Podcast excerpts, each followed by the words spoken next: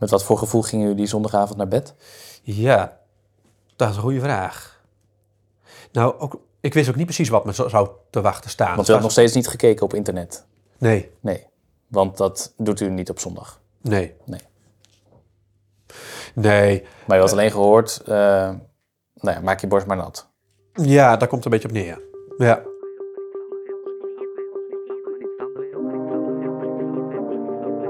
Ja, het werd vaak gezegd. We leven wel in de wereld, maar we zijn niet van de wereld. En gij geheel anders.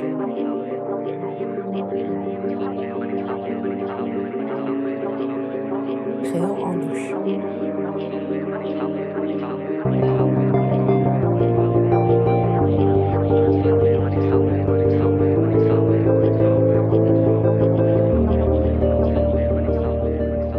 Dit is Niet van de Wereld.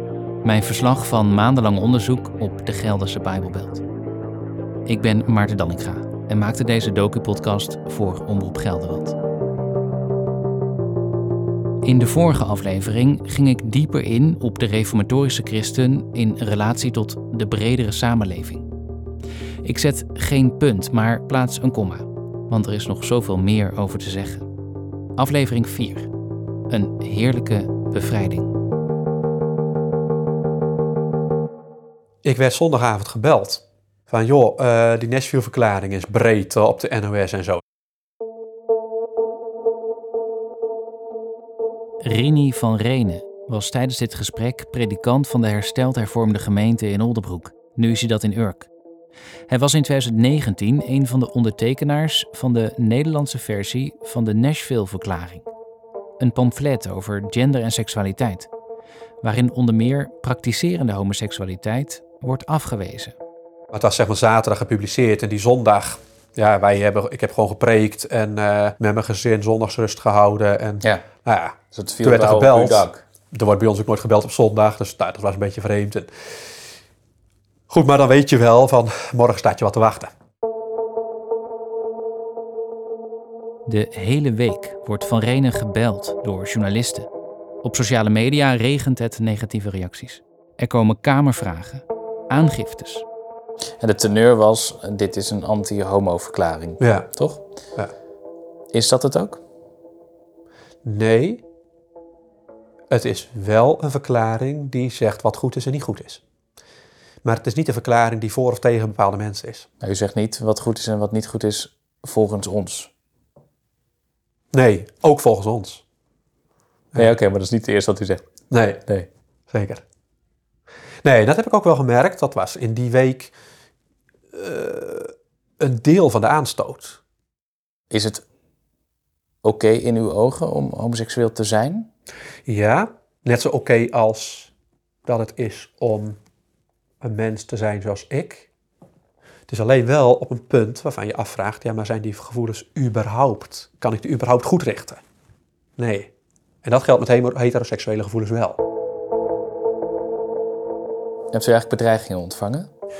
Ja, nou eigenlijk maar één serieuze bedreiging. Maar werd u met de dood bedreigd? Ja. Ja. Ergens verbaasde ik mij wel een beetje over alle commotie rond de Nashville-verklaring. Terwijl ik zelf zo'n praktiserende homo ben.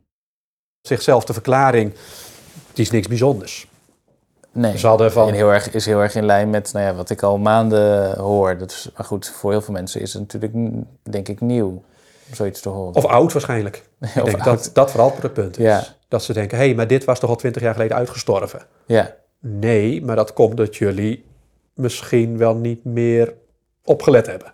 Hè, dus je kunt zeggen, wij als reformatorische zijn te veel afgescheiden van de wereld. Maar hoe komt het dat niemand weet dat er honderden gemeenten gewoon zo in het leven staan? Doordat voor de gemiddelde Nederlander het ook een beetje een afgesloten wereld is. Van joh, jullie sterven vanzelf een keer uit. En dan kunnen wij doorgaan met ons eh, leven. Ik kom later terug bij dit gesprek.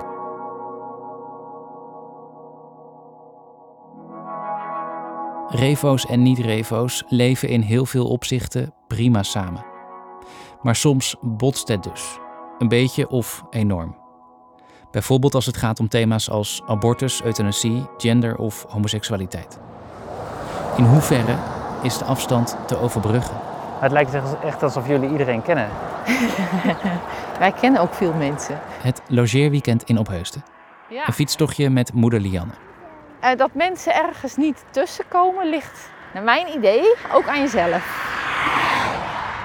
Want zou, zou ik ertussen kunnen komen als niet-revo? Eh, Of zelfs als niet-christen? Misschien lastiger, maar het ligt ook gewoon net aan hoe jij je inzet. Hoe jij, eh. Als jij altijd iedereen gewoon groet en eh, Maar dan maakt het niet per se heel erg uit dat ik anders over heel veel dingen denk? Of, ehm, of hoor ik er dan toch uiteindelijk niet echt bij? in jouw geval, kijk wij ehm, gaan daar verder helemaal niet eh, eh, hard op oordelen of op in. Ja, dus er zijn mensen die dat wel doen. Je bedoelt dat ik Ja, homo ben? ja, Dat ik een vriend heb? ja. Dus in die zin zou het voor jou best lastig kunnen zijn, ja. Want wat zou dat kunnen, kunnen betekenen dan? Ah, nou, dat mensen je eh, negeren of buitensluiten. Ja? Ja, dat kan. En ehm, waarom doen jullie dat dan niet? ja, dat is een heel goede vraag. Ik weet, ja, die, al- ik weet niet waarom de anderen het eh, zo doen zoals zij het doen. Nee. Want eh, Nou ja, verwijzend naar de Bijbel kan ik me voorstellen. ja, maar daar staat duidelijk dat je de persoon nooit mag afwijzen. Mhm. Je kunt iemand op zijn daden aanspreken, maar niet op de persoon. Dus iemand buitensluiten, Mhm. dat is niet de bedoeling. Maar wat vind je dan van mijn daden, zoals jij dat zegt?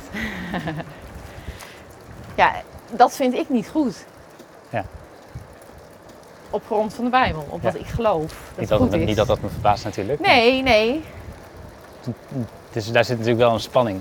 tuurlijk, Ik bedoel, dat merk ik wel. tuurlijk. Dat is heel lastig. En, en als jij zou vragen van ja, en wat als een van jouw kinderen thuis komt met een vriend of vriendin? Ja? Ja, lastig. Maar ik ga ze daarom niet eh, de deur eh, uitzetten of eh, Maar wat dan Nee. wel? Want als dat inderdaad zo zou zijn, ja, toch wel de gesprekken daarover aangaan. En niet om elkaar daarin te veroordelen, maar ja, toch in te bevragen. Van, joh, maar Ja. hoe, waarom zie jij het dan wel zo dat het wel kan? Kan je je voorstellen dat ik wel echt heel erg verliefd ben op mijn vriend? En dat ik heel erg van hem hou? ja, ik kan me dat gewoon helemaal niet voorstellen. Nee, Nee, nee. Maar ja, dus dat maar geloof je dan ook niet? nee, ik geloof dat jij dat wel zo voelt. Ik bedoel, Ja. als het een bevlieging was geweest, dan was je niet al twaalf het jaar weer 12 lang, jaar eh, dan was het al voorbij. Ja. Maakt dat eigenlijk verschil? Eh, dat ik al zo lang een relatie met dezelfde man heb? Ehm, zeker in de hele genderdiscussies nu wel. Hoezo? Als ik eh, lees en hoor, ook gewoon echt verhalen, dat het nu vooral bij pubermeisjes heel erg is van, nou, vandaag ben ik een jongen, Hm. morgen ben ik een meisje. Eh, de volgende dag ben ik bi. Maar wie ben jij dan om te zeggen dat dat verkeerd is of niet Ehm, kan? Nou, dat is niet zomaar iets wat ik, wat ik mezelf dan, eh, de- mijn gevoel of mijn mening is. Ik, daar proberen wij ook wel echt ons oor te luisteren te Mhm. leggen. En eh, Bij God bedoel je? ook, maar ook gewoon bij wetenschappers die daar Mhm. ook... Mensen die gewoon helemaal niet christelijk zijn en Mhm. toch zeggen van... Ja. Joh, het, het, het slaat nu wel heel erg toe, hoor. IJsje? IJsje. Vind je het goed? ja, zeker. De ijsboutique. De ijsboutique. Een niet te onderschatten informatiebron van Revo's is het Reformatorisch Dagblad. Ik breng een bezoek aan de redactie in Apeldoorn en loop mee met chef Gijsbert Bouw. Inmiddels trouwens adjunct hoofdredacteur. Ik zag op teletext iets over transjongeren. Ja, Eh, dat is ook wel een onderwerp wat jullie eh regelmatig Ja. behandelen. ja. Maar jullie ook heel duidelijk jullie eigen... ja, dat is een thema die ons eh, na aan het, aan het hart ligt. Ja. Waarom noemen jullie het eigenlijk altijd, eh, het was ook weer de genderideologie discussie. Waarom ki- kiezen jullie voor die terminologie? Dat is, een- dat is een, een, een, gela- een waardegeladen woord. Hè? Ehm, Nou, we zien twee, twee dingen. De ene, aan de ene kant zijn er mensen die met genderdysforie te- te worstelen hebben. En richting hen willen we vooral een hele soort pastorale toon aanslaan. Want je, je zult daar maar mee te dealen hebben. En dat, dat kan ik me zo niet voorstellen. Nee. Dat we ons uitdagen om Maar dat erkennen jullie als RD dus wel, dat er mensen zijn die... Ja, nou zeker. Ja. Ja. En tegelijkertijd zien we in de maatschappij een soort tendens om, om de helderheid die er ook is tussen de, het verschil tussen man en vrouw, om dat wat weg te poetsen of, of, of daar een derde variant bij te brengen. De Bijbel spreekt er anders over. God schiep ze mannelijk en vrouwelijk. Dat lezen we in Genesis 1. En ehm, vandaar een ideologie. Hè, dit, dat, dat, dat is een, een agenda die tegen Gods spreken ingaat. Met de, met de risico's die wat ons betreft daarbij bij horen. Als je zegt agenda, dan klinkt het alsof er Ja. volgens jullie echt een organisatie of groep achter zit die iets wil bereiken of doordrukken. Ja. Wie zijn dat dan? Ja, ehm, eh, de, de, de COC's van deze wereld. Ja. Ja. En, het, en de, kunst, de kunst is bij ons om de vinger te leggen op dat wat wij de ideologie vinden en tegelijkertijd er niet voor te zorgen dat mensen die er wel mee, mee, te, mee te, te kampen hebben, dat we, die, die, dat we dat op één hoop gooien. Ja. Dus dat is, soms, dat is soms wegen van woorden. En, Ja. Ja.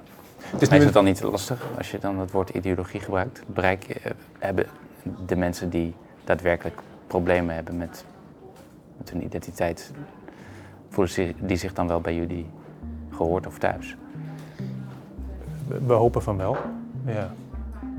Zijn Reformatorisch Dagblad publiceerde in juni 2022 bijvoorbeeld een interview met een Duitse arts, volgens de krant Gender Expert.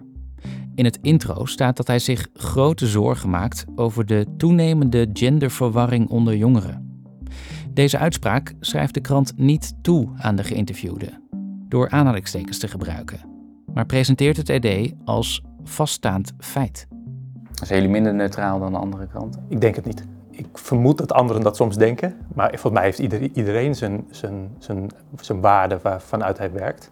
En waarom denk je dat anderen dat denken? Dat wordt ons wel eens gezegd. Jullie reformatorisch dagblad, is dat wel echte journalistiek? Of zijn jullie meer een, een, een, een echt ge- een heel, zo gekleurd dat je Ja. niet meer eh, objectief bent? Maar wat mij betreft zijn neutraliteit en objectiviteit twee verschillende dingen.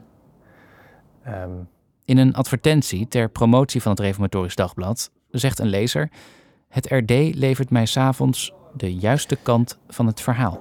ja, we kijken evident altijd door onze eigen bril naar de, naar de dingen. Net zoals een buitenstaander met zijn, zijn wereldse bril naar ons kijkt. Ja, ik denk dat empathie daar het, de key is. Dan kun je proberen te begrijpen wie een ander is. Maar waarom staat er dan bijvoorbeeld niet in de krant een empathisch interview met de voorzitter van het COC, bijvoorbeeld? Of zou dat wel kunnen? Een open gesprek over waarom denk je zoals je denkt en waarom staan wij er anders in? Ik, ik sluit niet uit dat we dat hebben gedaan. Alleen we zullen daar, daar in onze vragen ons dan ook meteen toe verhouden. Maar hoeveel empathie kan je hebben als je steeds weer terugvalt op je eigen vaste waarden? Ja, ben je niet te ge- gepreoccupeerd, begin je aan zo'n gesprek. Ja. ja. Dat is de, de concurrent van empathie. Vooroordeel of een aanname. Ja. Het leven met de Bijbel als basis geeft, een, eh, geeft inderdaad een stevig, stevig fundament. Maar ik wil, zou de discussie wel aan willen gaan of een NRC-journalist dat op een bepaalde manier niet even stevig heeft. Hij noemt dat dan vrijheid. Maar het concept van iedereen is gelijk en vrij is, is dat klinkt heel relatief. Maar je zegt dat, maar dat is, misschien, dat is misschien uiteindelijk even stevig. Ja. En het zou zelfs zo kunnen zijn dat wij ons daar meer van bewust zijn dan iemand die denkt eh, alles helemaal heel vrij te doen. Ik, ik verbaas me soms over zinnetjes in, in koppen van kranten of bij de NOS van eh, in een bepaalde staat in de VS is het nog steeds niet mogelijk om, om eh, je kind te aborteren of zo. Zo'n woordje nog steeds. Dat zit een hele wereld, gedachtenwereld achter. En dan denk ik van, oh ja, interessant. Die, Maar dat is toch ook bijzonder? dat Omdat, het nog steeds niet kan. omdat het in Nederland wel kan, Ja. onder voorwaarden. Maar Kijk, zeg ze- je dan, de NOS, ehm, is er dan misschien meer voor de niet-revo dan voor de revo? Ik denk dat veel refo's eh, met wellicht kritische houding naar de NOS kijken of le- dat lezen. Ja.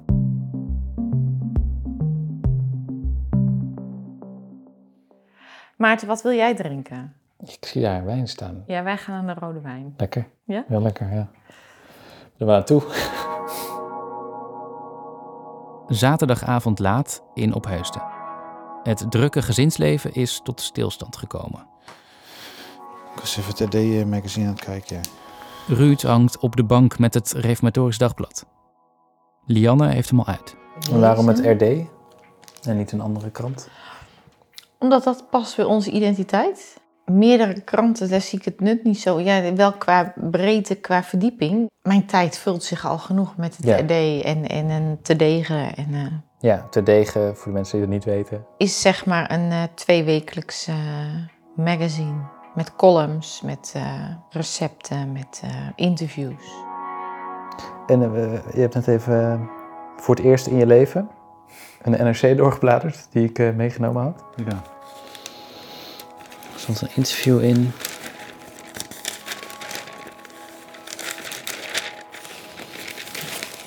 Een interview met eh, de tweede non-binaire burgemeester ter wereld. Ik zou me zo kunnen voorstellen dat je zo'n interview niet zo snel in het RD vindt. Eh, Ik ben, ben gewoon benieuwd hoe je daarnaar kijkt. Non-binaire burgemeester. Dus dat is geen man en geen vrouw? Of, eh?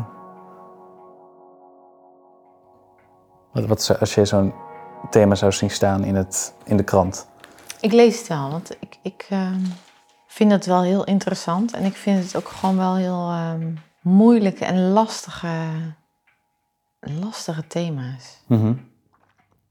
En heb je dan het gevoel dat je voldoende in staat bent om een, een, een goed oordeel te vormen over zoiets als je alleen reformatorische media volgt? Ja, ik snap jouw vraag. Ja, het, is een hele, het is een hele gesloten vraag. Ja, nee, maar ik, ik snap jouw vraag wel. Van, eh, ben je niet eenzijdig ingelicht dan? Maar als eerste wil ik gewoon echt uit overtuiging vasthouden aan de Bijbel. Mhm. En eh, ja, wat er dan verder over gezegd wordt, dat is voor mij dan toch minder relevant. Maar dan denk ik toch, daar hadden we het ook eerder over. Hoe ver reikt dan je nieuwsgierigheid naar, naar, naar mensen die, die er anders in staan? Ik voel wel heel Dus in hoeverre veel, blijf je vragen stellen? Ja. Ehm, ik voel me van binnen wel verdrietig als mensen daar zo mee struggelen. Dat, dat, dat wel, echt. Dat raakt me wel. Maar, ik wil, ik lees ook N- eh, NOS en, Ja. en nu. Dus daar kom je ook verhalen tegen. En ik vind, ja, maar in hoeverre is de media hier aanjagen van? En in hoeverre is het echt het probleem van de mensen zelf? Daar, daarmee wil ik echt niet uitvlakken dat dat een hele strijd is voor heel veel mensen. Maar er is zo ontzettend veel onzekerheid en onduidelijkheid. In, en het, het lijkt wel of dat steeds meer wordt. Alles wat, wat twintig jaar terug niet kon of niet, daar werd gewoon, dat was niet eens een idee. Ineens ontspruiten al die ideeën en, en het kan wel. En dan is voor mij die Bijbel gewoon enorm houvast. Het is gewoon een anker in al die onduidelijkheid. Dat, dat is zo'n houvast. En dan kan het eh, heel naïef lijken en, en wereldvreemd lijken. Maar die Bijbel die, die is al wel 6000 jaar leidend. Eh, en die nieuwe ideeën, eh 10 jaar, 20 jaar. Heb je het artikel uitgedrukt? Ja. Ik heb zelf nog niet gelezen, maar... Hoe was het? Ja. Interessante stellingname. Dat als iemand zegt van, hey, onze westerse cultuur maakt een kunstmatig onderscheid tussen man en vrouw. Ik denk van, hoezo kunstmatig? Dat is, dat is toch in de biologie ingelegd? U bent predikant van een gemeente met, even uit mijn hoofd, 350 leden ongeveer. In die buurt, ja. Ja. Kent u dan ook eh, homoseksuele gemeenteleden? Terug bij dominee van Renen, een van de ondertekenaars van de Nashville-verklaring. Die het hebben van een homorelatie en homoseks afkeurt. Ik ken wel mensen, christenen, die homoseksuele gevoelens hebben. Binnen uw eigen gemeente? Ehm, nou, ik noem dat nu maar niet van onze gemeente, maar Wat is dan het bezwaar? als predikant van een gemeente, ik praat ook liever weer niet namens de gemeente, zeg maar. Dat is meer eh, Maar het. het is toch heel eh, logisch dat er eh, homoseksuelen onder uw gemeenteleden zijn. Dat kan toch eigenlijk niet anders? Of zie ik dat verkeerd? Ja, op zich kan het wel anders natuurlijk. Statistiek is ook maar statistiek. Nou ja, Maar, één op eh, de, wat is het? 1 op de 10, 20 mensen is homoseksueel. Dat is toch een feit? Ja, dat is geen feit. Eh, wat wel een feit is, is dat de cijfers eh, oprekken. Ik heb nog even gezocht. En het Sociaal en Cultureel Planbureau schat in dat 4 tot 6 procent van de volwassen bevolking lesbisch, homo of bi is. 1 op de 20 mensen dus ongeveer. En uit internationaal onderzoek van de OESO blijkt dat door de jaren heen meer mensen zichzelf homo, lesbienne of bi zijn gaan noemen. Mogelijk het gevolg van meer acceptatie, stellen de onderzoekers. Nee, wat je in deze tijd ziet, is dat als je gevoelens hebt beide kanten op, en dat geldt voor heel veel Nederlanders. Hè? Heel veel, ook heel veel mensen die zich, zich gewoon hetero noemen, die hebben, al is het soms maar incidenteel, ook homoseksuele gevoelens. Dat is best wel fluïde. Maar naarmate het eh, interessanter wordt, zeg maar, om homoseksueel te zijn, wordt die kant ook groter. Wij hebben echt niet de gedachte van, jongens, als je, als je homoseksuele gevoelens hebt, dat moet je onderdrukken en dat, dat eh, veranderen wel even. Als mensen homoseksuele gevoelens hebben en daar eh, mee worstelen, dan is daar ruimte voor om die worsteling te hebben en om dat u levenslang gelooft te dat blijven homoseksualiteit bestaat. Kortom. Ja, en dat, en dat dat bij mensen dus hun hele leven lang bestaat. Maar het is een beetje Alleen- een trend aan het worden om jezelf Ja, zo te noemen. er, zit, er, zit, er zit veel meer kanten aan dan het is zo en zo is het. Kijk, Je ehm, zou kunnen denken, mensen voelen zich vrijer om ja, te zijn wie ze misschien echt zijn. Ja, dat als de werkelijkheid fluïde wordt, als de werkelijkheid niet helder is van dit is goed en dat is niet goed, of dit is waar en dat is niet waar, dan wordt juist veel minder duidelijk waar je, wat je eigen richting is. Dus zolang als het duidelijk is dat Gods bedoeling is dat een man en een vrouw samen trouwen, dan is het voor het overgrote deel van de mensen met homoseksuele gevoelens, hè, dan, ik bedoel van die hele brede range, hè, van soms ook af en toe homoseksuele gevoelens. Prima optie om een heteroseksuele relatie aan te gaan. Zodra je het gaat cultiveren en groot maken, dan kun je steeds meer gaan denken, ja, maar dit is wie ik ben. In de praktijk is het helemaal niet zo duidelijk wie ik ben, zeg maar. Wat, wat is nou wie ik echt ben? Waar meet je dat aan? Snapt u dan ook dat mensen ervoor kiezen om uit de kerk te stappen? Ja, ik snap dat dat gebeurt. En ik zeg niet dat het nooit de schuld geweest is van de kerk. Eh, Integendeel. De kerk is niet altijd een warme gemeenschap zoals ze moet zijn. En kan u zich ook voorstellen dat mensen zich enorm bevrijd kunnen voelen als ze die stap maken om als homoseksueel uit de kerk te stappen? Ja, dat begrijp ik. Eh, ik heb ook verschillende mensen gesproken voor wie dat geldt. Alleen geloof ik niet dat het een goede bevrijding is. Dat, Er staat ook in die verklaring, strijden tegen de zonde betekent daarom altijd zelfverloochening.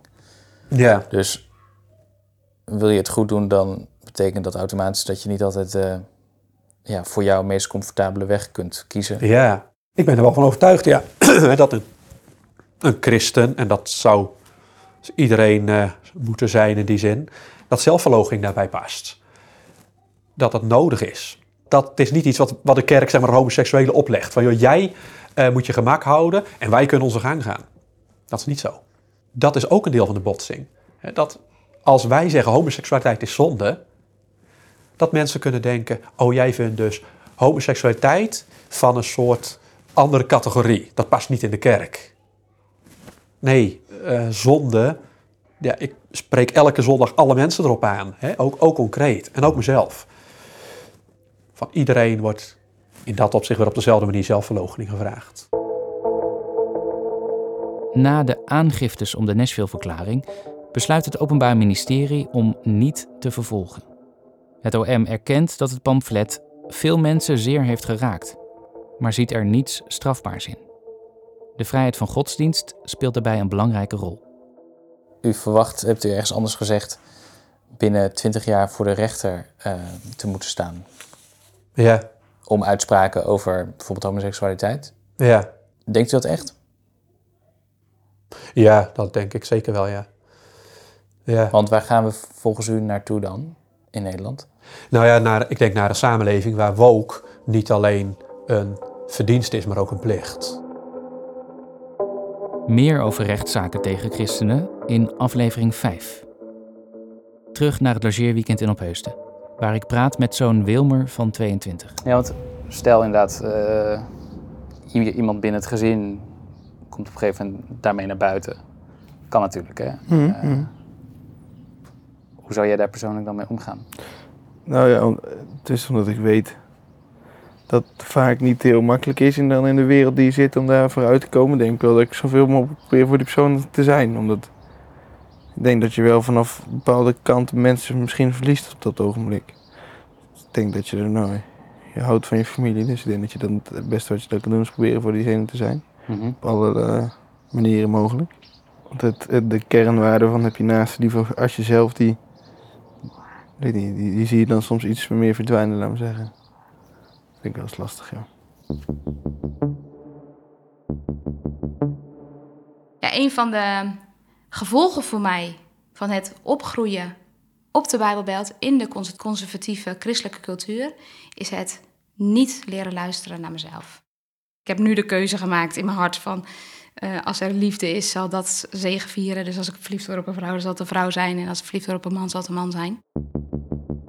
Maak kennis met de 32-jarige Janine uit Barneveld. Ehm, ik ben geboren in Kootwijkerbroek. Ik kom uit een groot gezin, elf kinderen en daarvan ben ik de tiende. Het geloof was een hele belangrijke eh, ding in ons gezin, in ons thuisgezin. Eh, we gingen naar de hervormde gemeente in Kootwijkerbroek. Eh, je moet ehm, een hoed op in de kerk. Eh, je draagt op zondag een rok. Ik kan wel zeggen dat ik vooral daarin ben opgegroeid. In de reformatorische cel. Ja, dat klopt.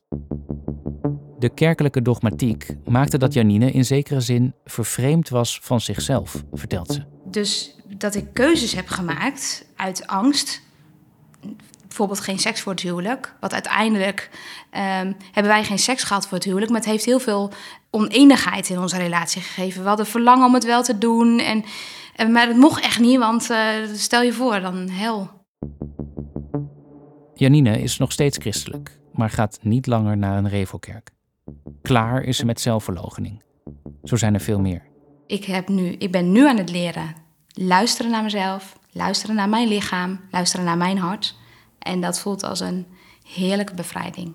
Eh, maar als ik met een vrouw hand in hand zou lopen eh, in, de- hier in het centrum, dan heeft dat denk ik wel meer voet in de aarde. Maar Zou je het doen? eh, ja, ik wil echt heel graag leven vanuit mijn eigen verlangens. En als ik het verlangen heb om met degene naast me een hand vast te houden en daarmee door de, sta- de straat te lopen, dan doe ik dat. En niet meer me laten beïnvloeden door mijn omgeving. Dat is mijn wens. Ik denk ook dat ik het kan.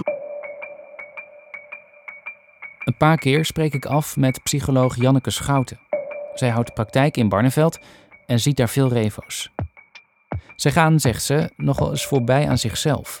Uit naaste liefde, maar ook uit plichtsgevoel richting God, zorgen deze revo's vooral voor de ander. Denk bijvoorbeeld aan een moeder van een groot gezin die ook nog eens op vijf plekken vrijwilligerswerk doet. De levenswijze leidt regelmatig tot vermoeidheid, angstklachten of depressie, ziet Schouten. Revo's vrezen al snel dat ze te veel op zichzelf gericht zijn. Dat is een zonde.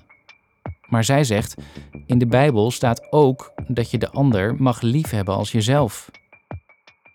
Ik ben iemand die altijd heel erg gezorgd heeft voor anderen. En ook voor, daarin voor mijn ouders en voor mijn broers en zussen. Dit is de 31-jarige Martine. Ze woont op de Veluwe en komt uit een reformatorisch nest.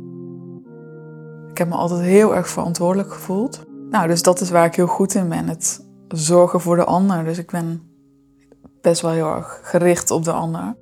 En daarin heb ik niet heel erg geleerd, goed geleerd, om voor mezelf te zorgen. En na te gaan van, hè, wat heb ik nodig? En wat wil ik zelf? En In hoeverre heeft het geloof daarmee te maken? nou, ik denk dat het een beetje tweeledig is. Dus aan de ene kant is het mijn familie en mijn gezin waar ik uitkom. En aan de andere kant is het in, hè, in de kerk en de, de gemeenschap, laat ik het zo noemen, waar ik uitkom, ook belangrijk om gericht te zijn op de ander en te zorgen voor elkaar eh, dat. Belangrijker dan goed voor jezelf te zorgen?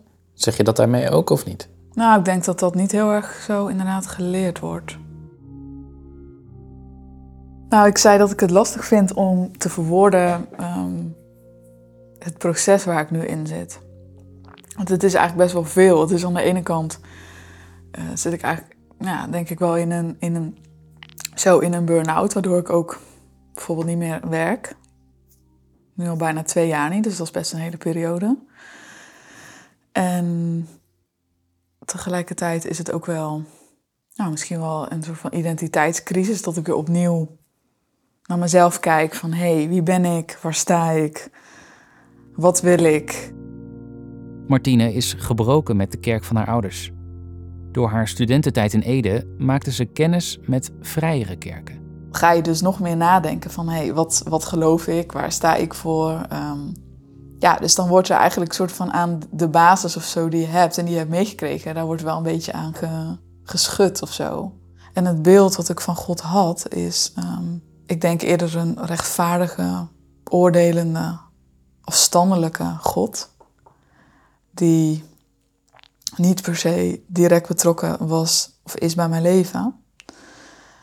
En dat ervaar ik nu heel anders. Dus angst in de zin van het gevoel te hebben te moeten voldoen aan, hè, aan, aan bepaalde voorwaarden of ideeën.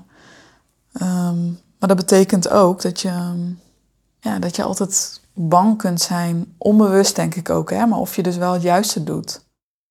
In mijn hele kindertijd slash tienertijd heb ik het denk ik vooral ervaren als een boodschap van hè, wij, wij zijn zondaren, we kennen God niet en ja, even heel hard gezegd, het, het, is niks en het gaat ook niks worden. En um, voelde, het, voelde God voor mij vrij onbereikbaar, alsof dat niet voor mij weggelegd was om Hem wel te leren kennen.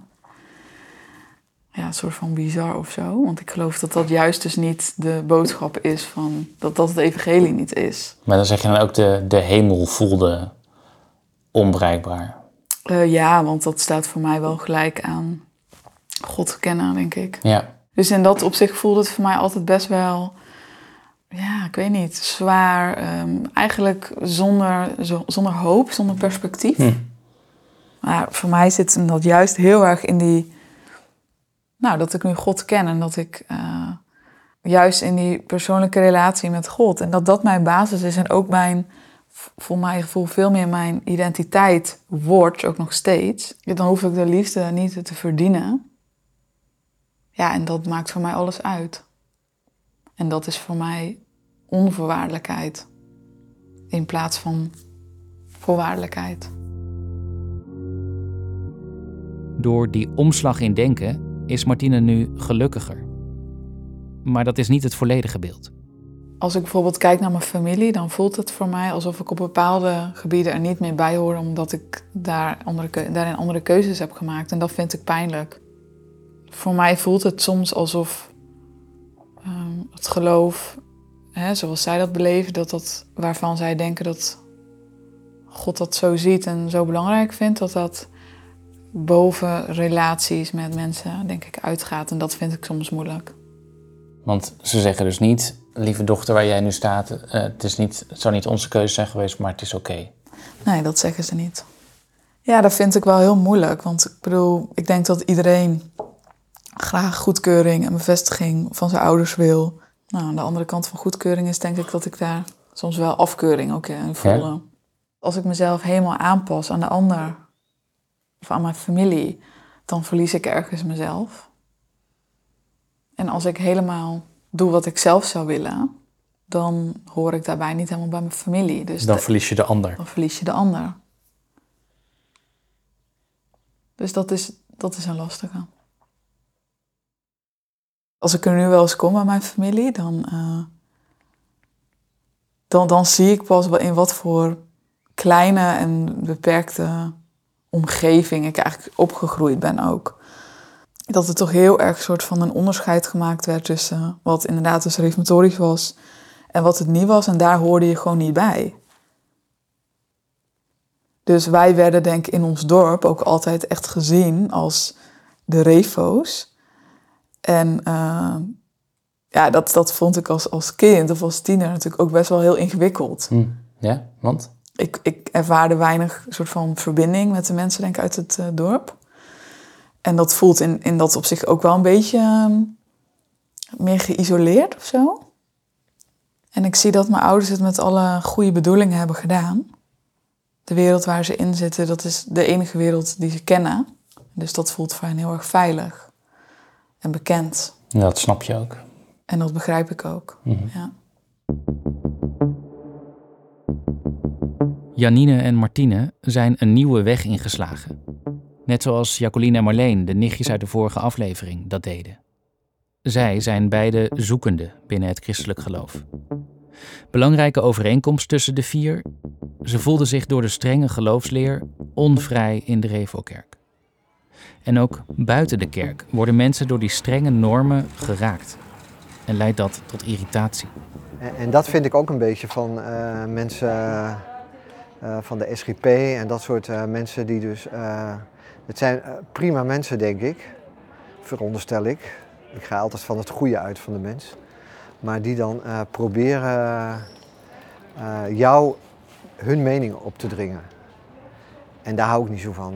Hallo, Dit is Joop Zwart, ondernemer in het toeristische vestingstadje Elburg en voorzitter van de lokale ondernemersvereniging. Hij pleit al jaren voor een koopzondag, maar de christelijke partijen houden dat tegen. Joop heeft vooral moeite met de houding van de SGP. Toen winkeliers in 2020 een illegale koopzondag organiseerden, kwalificeerde een SGP-raadslid de ondernemers als leden van een criminele organisatie. De winkeliersvereniging deed vervolgens aangifte tegen het raadslid om laster. Op dit punt, dat denk ik van, ja jongens. Er is gewoon geen enkel gesprek mogelijk. Zo klinkt het. Nee, klopt. Er is, eh, er is geen, geen gesprek. eh, er is Zit op daar dit dan de meeste frustratie? voor ondernemers in Elburg Vesting, denk ik wel. De gemeente hoeven ons niet te beschermen of wij nu wel of niet in de hemel komen. Ook dat is een keuze voor iemand persoonlijk. En zo zie je dat, dat ze jou en Ja, zo, zo voel ik dat wel. Dat zij, zij, bescherming willen nemen. ja, ja. Waardeer je het niet ergens ook dat ze jou willen behoeden voor de hel? Ehm, ik denk dat dat mijn eigen zaak is, dat hun dat niet hoeven te doen voor mij. Hè, mijn, mijn, mijn ouders zeiden altijd, jij moet straks verantwoording afleggen. Dat hoeft een ander niet te doen, dat kan een ander ook niet voor jou doen. Je hoeft niet verantwoordelijk te zijn voor wat een ander doet. En of ik nou open wil of dat ik niet open wil, daar gaat het niet om. Het gaat erom dat je als ondernemer, als, als iemand die zijn eigen centen verdient, dat je zelf mag weten wanneer je open gaat. In de laatste aflevering meer over de invloed van refo's in de politiek.